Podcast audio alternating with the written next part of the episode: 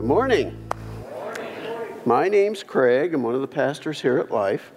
I wanted to start out today by remembering a day. Um, tomorrow is the anniversary of 9 11. And in that particular day, I'm sure most of you remember the fear and foreboding that we lived through, that this nation was attacked.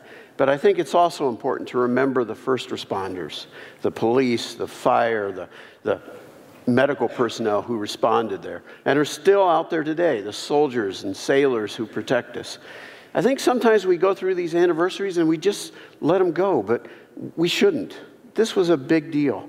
And we should pray for those who are serving us, and we should also pray for those who are, still living with some of this. Some of these firefighters still live with the effects of serving at 9 11.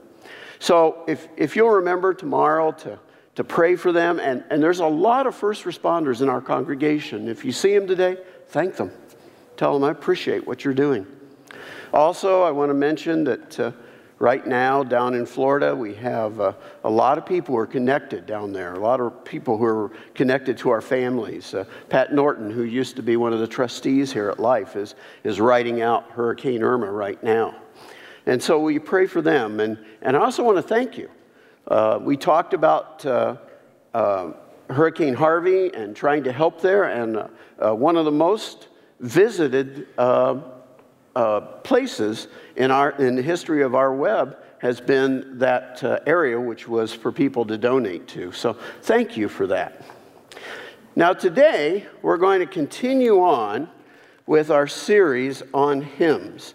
And if you'll remember, we, Steve kicked off the series and he talked about why we sing, about why we do this. And, and for me, what I came from, from Steve's teaching was that when we worship, that our hearts and our minds need to be set to God, need to be thinking about Him, leaving the distractions of, of the world away from us for a moment. And then Chad came up and he talked about two hymns that had made a big impact on his life. And, and he said this He said, Hymns help me say to God what I want to say to Him. And today, we're going to continue on that series. We're going to finish it up today. And there's a hymn that says to God what I want to say to him. It's a hymn called How Great Thou Art. And you might be surprised to know that while this is one of the most popular hymns in America today, it really didn't even appear in the United States until about the mid 1950s. So we're going to talk about that. But I also want to talk about something else. I want to talk about Jesus. I want to talk about his relationship and what he did and how great he was and how he made such a difference. I want to talk about something he said to two blind men. Do you believe that I am able to do this? He engaged their faith. He asked them to respond. And so, if you'll bow your heads with me and pray, and we'll move right into turning our focus on Jesus. Uh, Heavenly Father, uh, right now I just want to lift up those folks who are in Florida right now. Uh, those people who are here in this room who own property down there, protect them. Help them through this. Keep them safe. Uh, Lord, we, we thank you for those who donated to relief for Hurricane Harvey and, and show us the way to help in the future. And Father, we do remember all those who responded to the, the disaster, the attack of 9 11. Care for them. Help those who are sick. Be with those families who lost people. And Father, make us thankful for you. Most of all, you are great. Oh, I want to tell you that. I want you to know how great you are. Nothing greater. And so, Lord, we just pray for the active presence of your Holy Spirit in this room today. And we do that in the name of Jesus. Amen. Now, I'm not going to tell you I'm a prophet or anything like that. But a while back, I had a dream. And in my dream, I had a little plate, and on this plate was a small loaf of bread. And it was what I needed to get into the throne room where God was. And in my dream, I brought this bread in, and, and I could feel the presence of God on the throne. And there were beings all around and, and colors and flashes, and I couldn't get low enough. I knew that my sinful nature was so great that I couldn't press myself into the floor any lower because I saw and experienced through my dream the greatness of God. And I believe that the bread was an image of, of the bread of life, of Christ Himself. And it was the only thing that could bring me into that presence. That dream, in many ways, helps me connect with the song, How Great Thou Art. But I also want to look at what Jesus is doing. Now, in the book of Matthew, in chapter 8 and 9, Jesus is very busy. It's a time when Jesus' ministry is flourishing, there's a lot of things going on. Jesus is confronting religious leaders, he's teaching, he's healing the sick, he's calling people to follow him. And in chapter 9, we see why this is happening. People are responding to Jesus. They're beginning to see that there was no one ever like him before. If you'll turn with me, if you have a Bible, I invite you to turn to the ninth chapter of the book of Matthew, and we'll begin at verse 27. And as Jesus passed from there, two blind men followed him, crying aloud, have mercy on us, son of David, meaning the Messiah, the promised one.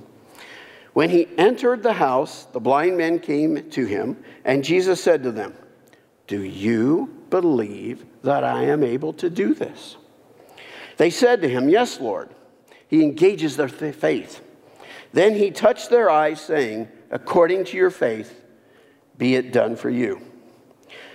Like I said, Jesus is very busy. In just the ninth chapter of the book of Matthew, we see Jesus calling the disciple Matthew, teaching about the kingdom of God, answering questions about fasting, raising a dead girl to life, healing a woman who is suffering from bleeding her entire life, casting out demons, teaching about prayer for ministry, and healing the blind. When Jesus says to the two blind men, Do you believe that I'm able to do this? The this that he's talking about is obviously their blindness, obviously curing the fact that they cannot see. For these two blind men, he is engaging their faith. He's asking them to respond to him. He's not just doing it. He says, "Do you really do you really believe? Do you really have faith? Is there faith in you that's going to cause a response?" And I think this question goes to the very heart of who Jesus is. Let's step back to the ver- chapter uh, 8 of the book of Matthew, and we see some more things that Jesus is doing. In verse 14 of chapter 8 of Matthew, and when Jesus entered Peter's house, he saw his mother in law lying sick with a fever. He touched her hand, and the fever left her, and she rose and began to serve him. That evening, they brought to him many who were oppressed by demons.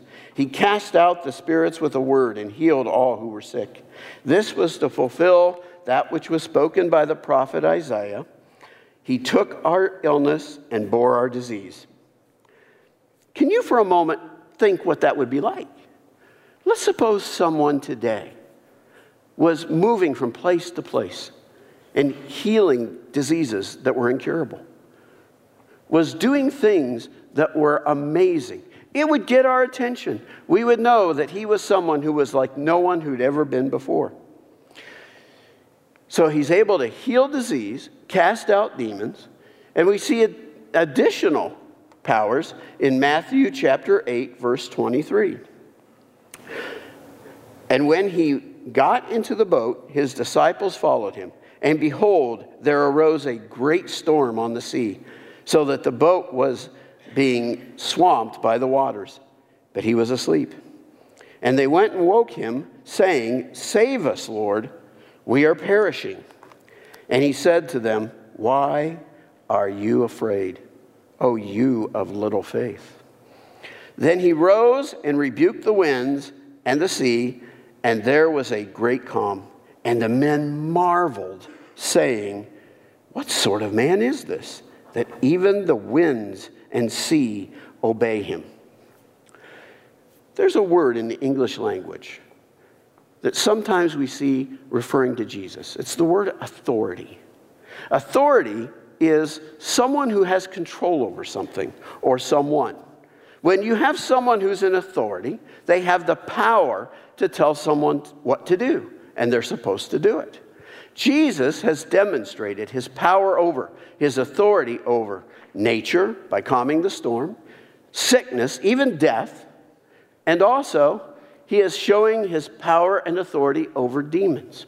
We're going to see that that goes even further as we drop back to the beginning of Matthew chapter 9. And getting into, the, uh, getting into a boat, he crossed over and came to his own city. And behold, some people brought to him a paralytic lying on a bed. And then Jesus saw their faith. Notice he engages faith again. Said to the paralytic, Take heart, my son, your sins are forgiven. And behold, some of the scribes said to themselves, This man is blaspheming. In other words, he's, he's, he's forgiving sins like God does. But Jesus, knowing their thoughts, said, Why do you think evil in your hearts? For which is easier to say, Your sins are forgiven, or to say, Rise and walk? But that you may know that the Son of Man, Jesus, has authority on earth to forgive sins, he then said to the paralytic, Rise, pick up your bed, and go home. And he rose and went home. When the crowd saw it, they were afraid and glorified God who had given such authority to men. So we see that Jesus has this authority, he has this control over, over nature, over sickness, even death, over he has the authority over demons, and also he's able to forgive. Authority to forgive sins that his Father has given him authority to do that. So, what does that mean to us? Today, I know the vast majority of people in this room are believers. And perhaps you walked in here this morning and you're in a situation of great need. Maybe you lost your husband or wife recently and you feel lonely and you're not sure how to move ahead and you're not even sure how you're going to make ends meet financially. And you ask, Will Jesus help me? Maybe you're facing a court date and you know you're not in God's will, that you've been out of God's will. But it just seems so harsh, and you can't understand why Jesus won't save you. Or maybe you've going through an injustice and you're not sure whether God's going to use this in a way that'll change everything. Maybe you're sick. Maybe you've discovered that you had cancer and you thought it was gone and now you have a new tumor. And you ask, why won't Jesus do for me what he did for all those people? Why won't He heal my disease? Whatever your situation, you walked in here today, and part of you isn't sure how it could possibly work out for the good. I'm telling you, God can use any situation, anything that ever happens, and turn it out for the good of His glory and His kingdom. There is nothing outside His power. Maybe you don't believe yet. And you've come in here and you're not even sure why you should do that. But you're on a journey, you're looking for something because you know that as you've gone through your life, you've tried things and it's never made you happy, it's never brought satisfaction. And you want to know is Jesus able to do that? Is Jesus able to complete me?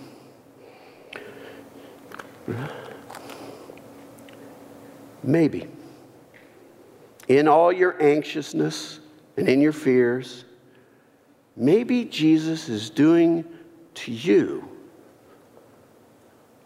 what he did to the blind man. Maybe Jesus' response to you is Do you believe that I'm able to do this? Maybe Jesus is asking, How great is your faith? How great do you see me? Do you even believe that I could do that?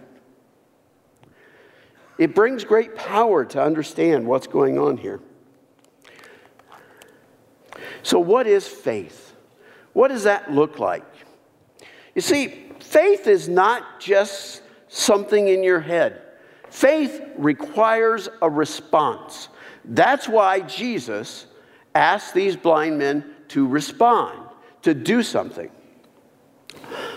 I think there's a good illustration of faith when you think about a, a medical doctor or a lawyer. Now, I'm sure most of us have gone and, into a doctor's office and we look and we see the diplomas and certificates on the wall. What is the purpose of that? The purpose of that is the doctor is saying, listen, you can trust me. I have been given authority to do this. I have been trained. I have the expertise.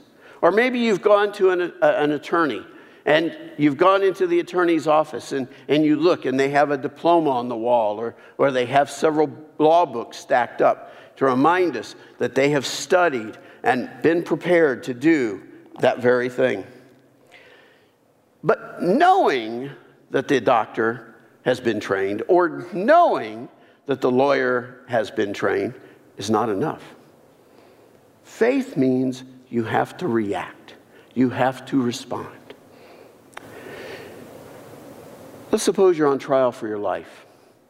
You've been accused of murder, but, but you're innocent. You go to your attorney, and, and your attorney says, Listen, I've looked at this case, and I know how I can how I can get you to be found not guilty. I know you're innocent and I know how to prove it.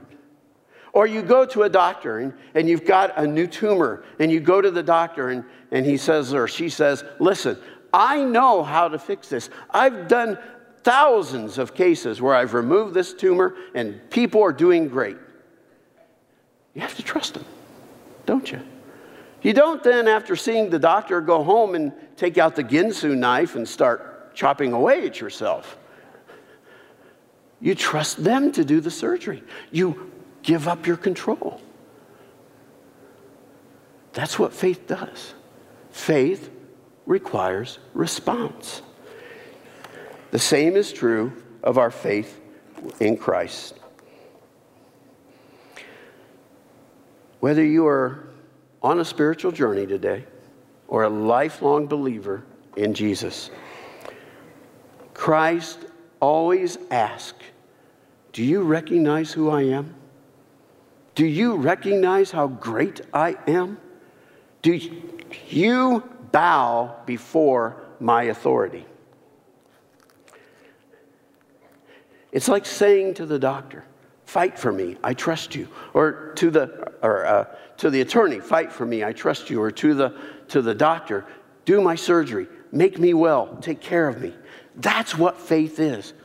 It's giving up the control yourself and allowing, giving in to Christ, bowing before Him. The reason I picked this hymn, How Great Thou Art, is because in my heart, it says to me, This is what I want to tell God.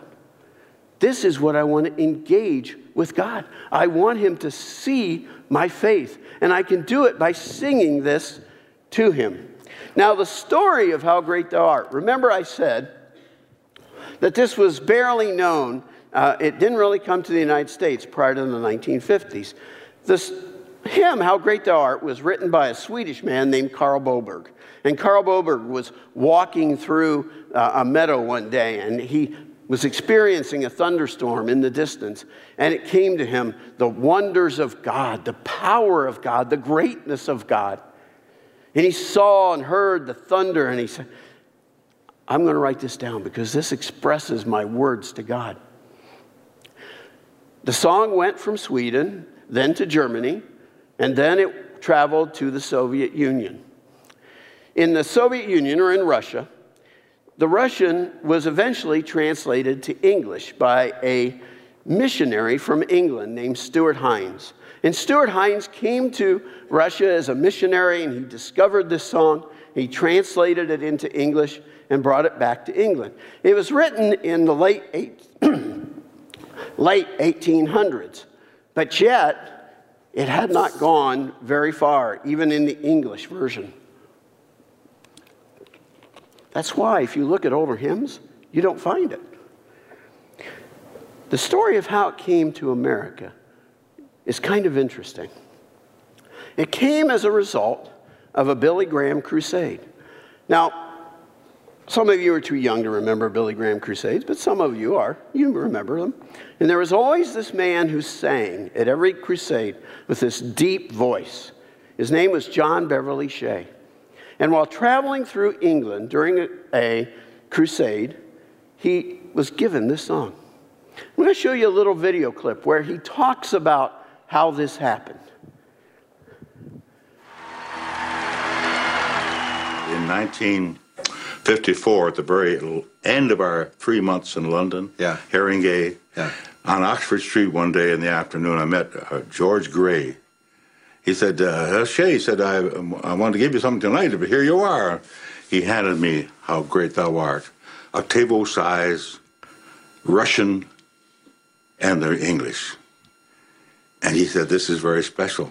I'm going to give Cliff his copy tonight. Eh? And Cliff and I got together, and we realized it was something wonderful with the solos and the choir. Yeah. And uh, I was singing along, uh, rehearsing it even there, and I went, um, Lord my God, when I in awesome wonder consider all the works, I said, oh, I want to sing worlds. Okay, worlds thy hands of me. I see the stars, I hear the mighty. Oh, I want to sing rolling thunder. you know, we had to get in touch with Mr. Hine, who was the translator. To change that. He said, well, all right. Fine. So I get the biggest bang that Elvis Presley sang two of my words. but anyway, what a hymn. And then we came back, of course, and uh, we did that first of all in the Toronto Crusade the next year. Yeah. But really caught on in 57 in Madison Square Garden when we did it every night. You sang it every night. Every night.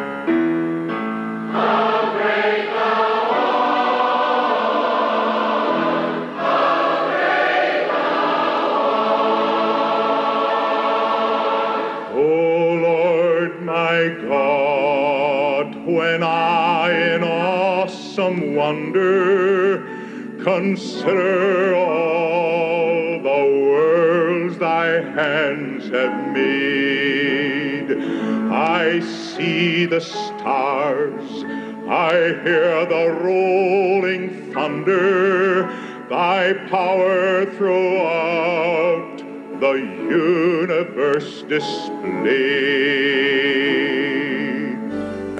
When I think that God his Son not sparing sent him to die, I scarce can take it in that on the cross my burden gladly bearing, he bled and died to take away my sin.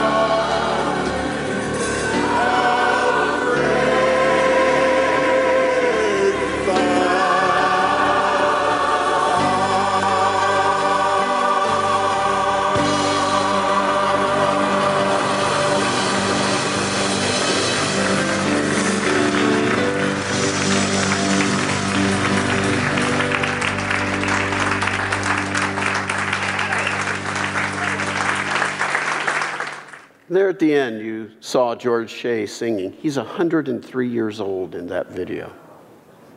Isn't that amazing? Isn't that amazing that he's still able to sing the praises to God at 103? Since then, he has passed away, and I'm sure he's in heaven and maybe he's singing that song. Let's look at the song just a moment. Oh Lord my God. It's written in kind of a King James language. O Lord my God, when I, in awesome wonder, consider all the worlds thy hands have made, I see the stars, I hear the rolling thunder, the power throughout the universe displayed. He talks about the, the universe, and God is the creator. It's telling God, I see through, through the universe, I see you created it all. And then it goes on to say a, a, second verse, which was actually added in, uh, when it was translated into English. When through the woods and forest glades I wander and hear the birds sing sweetly in the trees, when I look down from lofty mountain grandeur and hear the brook and feel the gentle breeze. Again, seeing God as the creator in nature. And then it goes in to talk about Jesus. God's the creator, He's made everything. And then it talks about Jesus. And when I think that God, His Son not sparing, sent Him to die, I scarce can take it in. That on the cross, my burden gladly bearing, He bled and died to take away my sin.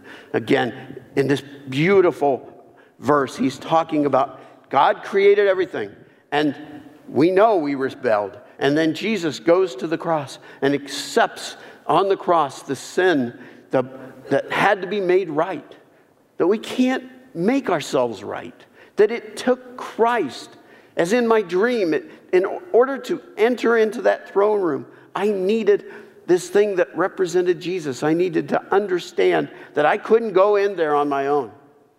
I had to have that little bread to represent Jesus to get there.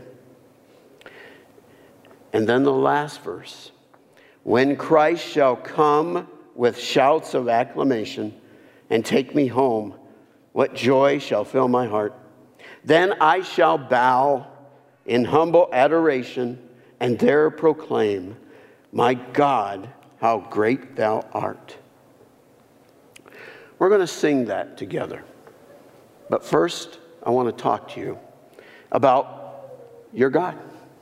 Jesus asked the blind men to respond Do you believe that I'm able to do this? Do you believe your God is great? Do you believe that He can overcome any situation, anything, no matter what?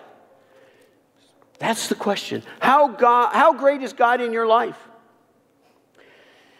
When Jesus says, Do you believe that I'm able to do this? He's trying to get us to respond. And is he great enough that you'll bow before him? Is he great enough that you'll humble yourself and give up the control? You come in here, and we come in here with so many distractions every, every Sunday. So many things in our lives that keep our minds from focusing on God. And when we worship, we think about all those things around us. We need to think about Him. We need to give Him praise and acclamation. Maybe you came in here today and you need a job, you, you need an apartment, you need a companion in life, you need money, or, or you need cured of your disease. But if you're on a spiritual journey and you came here today, no matter what these things are in your life. The greatest need in your life today is the need to know, to bow before Jesus, to engage your faith, and to respond to Him. You need to be right with God.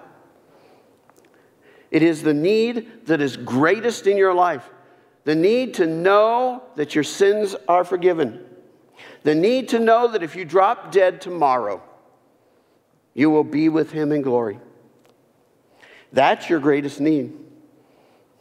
And you say, Well, I'm not, I'm not convinced yet. Well, listen, there's no gray in this, there's no middle road to walk in this. Either Jesus did what the Bible said or he didn't. Either the Gospels show his authority over nature, over disease, over death, over demons, and over sin, or they don't. There's no middle road for you to walk. He either healed the sick or he didn't. He either calmed the storm or he did not. He either cast out demons or he can't. He either can save you from your sin or he cannot. There's no middle road. He's either great or he is not.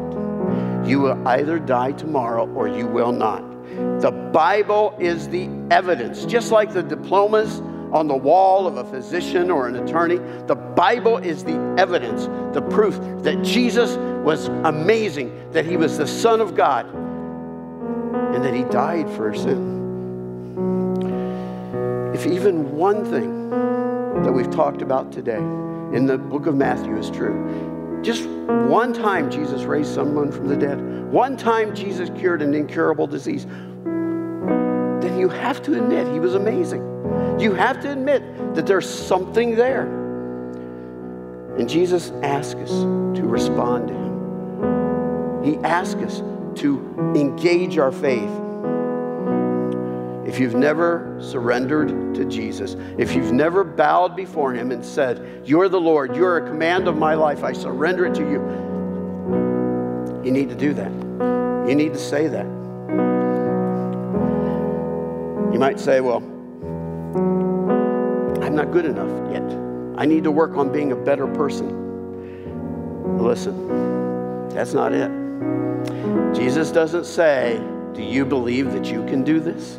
He says, Do you believe that I can do this? It's Him that does it. It's Him that brings the forgiveness of sin. It's Him that's the, the forgiving means that, that brings you to the Lord. It's Him that allows us to enter into the throne room. And it's instantaneous salvation. You don't need to clean yourself up, you just need to give up. Let's suppose, though, today you say, oh, I'm a believer. I've, I've believed in Jesus for a long time, Craig. I know that He died for my sins. But you came in here and you're carrying a burden. Something in your life. Maybe it's a sin. Maybe it's a sin that you just can't escape, that it just keeps coming back. And you said, I've prayed, I've read my Bible, I've asked for help. But there are times where I catch myself doing it again. I ask you, how great is your God? How great is God in your life? Is He great enough to have all of your life? Is He great enough to have everything in your life? To trust Him with taking that as well? Maybe, maybe, as we close and sing, you understand that He is so great that He can overcome any situation, any fear, that God is working here on earth right now and He can take what seems to be the most hopeless situation and He can turn it into the greatest increase in His kingdom that we will ever know.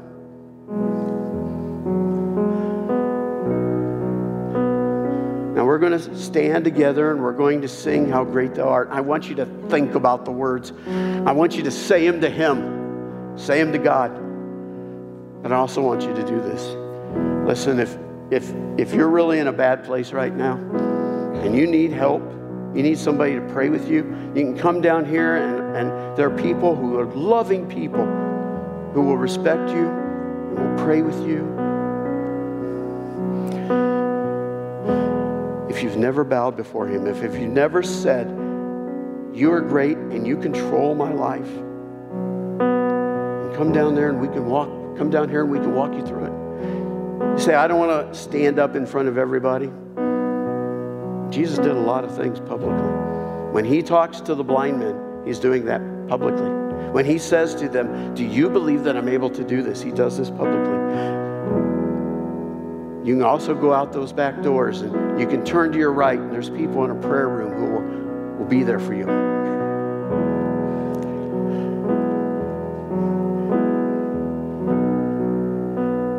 This song says to God what I think we as a church and we as a people need to say to him that he is the greatest, that there is nothing beyond his control.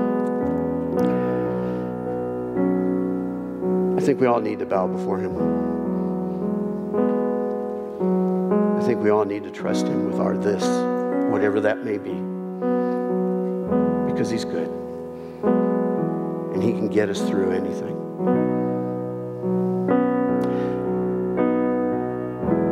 Let's bow our heads in prayer. Father, you are great. You are so good. In the midst of anxiousness and fears and hopelessness, you're there. You're there. And if you're asking someone in this room, do you believe that I am able to do this? If you're trying to engage that faith, get that response. Lord, I pray that their hearts will be opened, that they will be filled with love for you, and this courage to surrender it all.